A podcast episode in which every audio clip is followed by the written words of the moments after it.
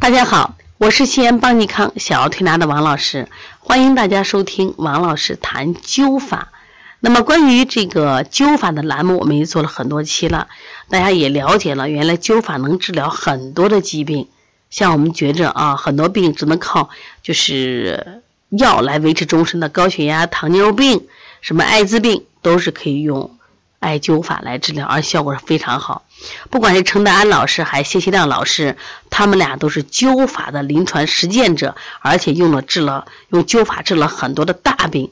但是更多的老百姓说王老师给我们讲点灸法的保健学吧，我们更希望我们少生病不生病。那么今天我们继续分享的是谢希亮老师的保健灸12穴的第8个穴位曲池。说到曲池，我们都知道它是手阳明大肠经的一个穴，那它是管这个腹胀和腹泻呢，怎么它成为一个保健穴呢？其实在这里我想讲一个事情，就是在日本的灸法是中国传过去的，但日本呢自从灸法到了日本以后，日本人特别特别的喜欢，自上而下从国家到老百姓都爱上了灸法。他们有一个这样的一个不成文的规定，是你小孩灸参柱不生病，青年人灸三阴交要生一个健康的宝宝，这是增强生殖系统的。那中年人上有老下有老，你不能生病，你必须体质好，灸足3里。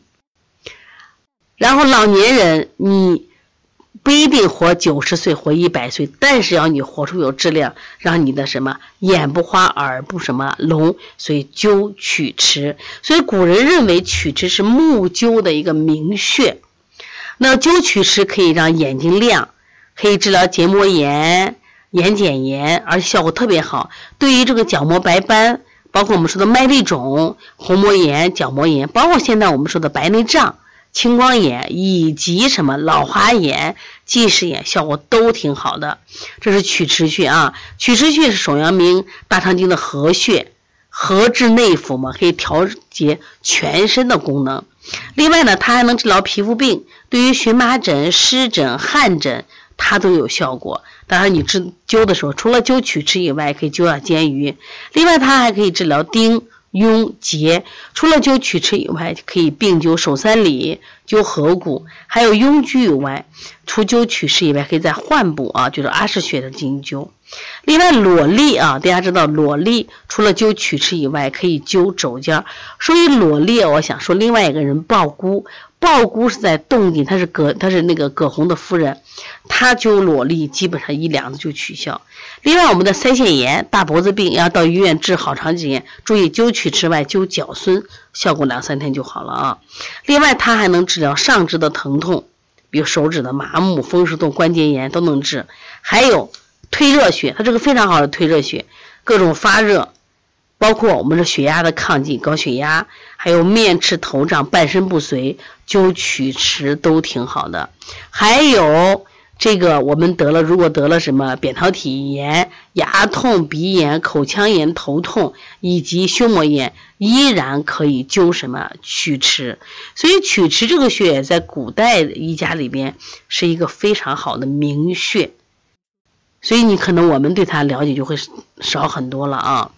包括半身不遂，你看灸曲池；喉痹不能言，灸曲池；你看手指麻木，灸曲池；变身就结痂的起那个什么起疹子，灸曲池；伤寒余热不尽，灸曲池；如果你赤痛、耳前痛、目赤痛，灸曲池；眼睛不亮，灸曲池。所以说这是非常重要的。因为在日本他说的话就是让这个老年人为什么灸曲池，那你老了不怕，但是如果说你能看得清，如果你能听得见，